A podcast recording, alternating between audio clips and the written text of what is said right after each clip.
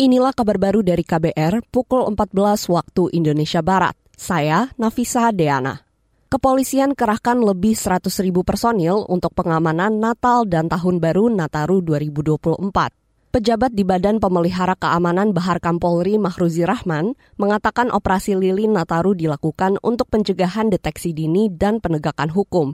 Kata dia, fokus pengamanan operasi ini berada pada pengamanan tempat-tempat ibadah, jalur wisata, dan jalur mudik. Operasi Lilin 2023 akan digelar selama 12 hari mulai tanggal 22 Desember 2023 sampai tanggal 2 Januari 2024 dengan mengedepankan kegiatan pencegahan didukung dengan deteksi dini dan penegakan hukum dalam rangka pengamanan Natal dan Tahun Baru sehingga masyarakat dapat merayakan dengan aman, nyaman, dan selamat. Pejabat di Badan Pemelihara Keamanan Bahar Kampolri Mahruzi Rahman menambahkan, pada perayaan Natal dan Tahun Baru 2024, gangguan terorisme masih menjadi potensi dengan kerawanan tertinggi. Kita ke berita lain, saudara. Presiden Joko Widodo mengingatkan jajaran pemerintah baik di pusat maupun daerah untuk mewaspadai potensi bencana banjir lantaran sudah memasuki musim hujan.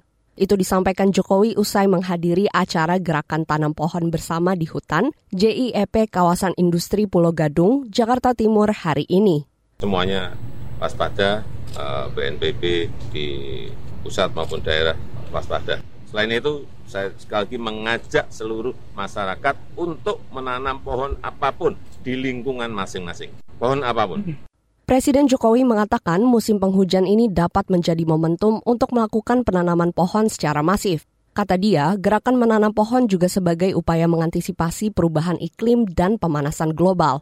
Kita ke berita selanjutnya. Saudara, pemerintah menyebut asumsi dari indikator ekonomi tahun depan masih akan dipengaruhi oleh perkembangan perekonomian global. Menteri Keuangan Sri Mulyani mengatakan untuk menjaga ekonomi nasional, pemerintah juga mesti menjaga kesehatan APBN. Kata Sri Mulyani, APBN 2024 akan mengakselerasi pertumbuhan dengan mewaspadai ketidakpastian global. Untuk tahun 2024, target pendapatan negara ditetapkan 2.802,3 triliun rupiah. Hal ini akan dicapai melalui optimalisasi dan menjaga iklim investasi di tengah ketidakpastian global. Itu tadi Menko Sri Mulyani. Hari ini, Presiden Joko Widodo menyerahkan digital daftar isian pelaksanaan anggaran DIPA dan buku daftar alokasi transfer ke daerah TKD tahun anggaran 2024 di Istana Negara, Jakarta. Agenda penyerahan ini dihadiri seluruh Menteri Kabinet Indonesia Maju. Demikian kabar baru dari KBR, saya Nafisa Deana.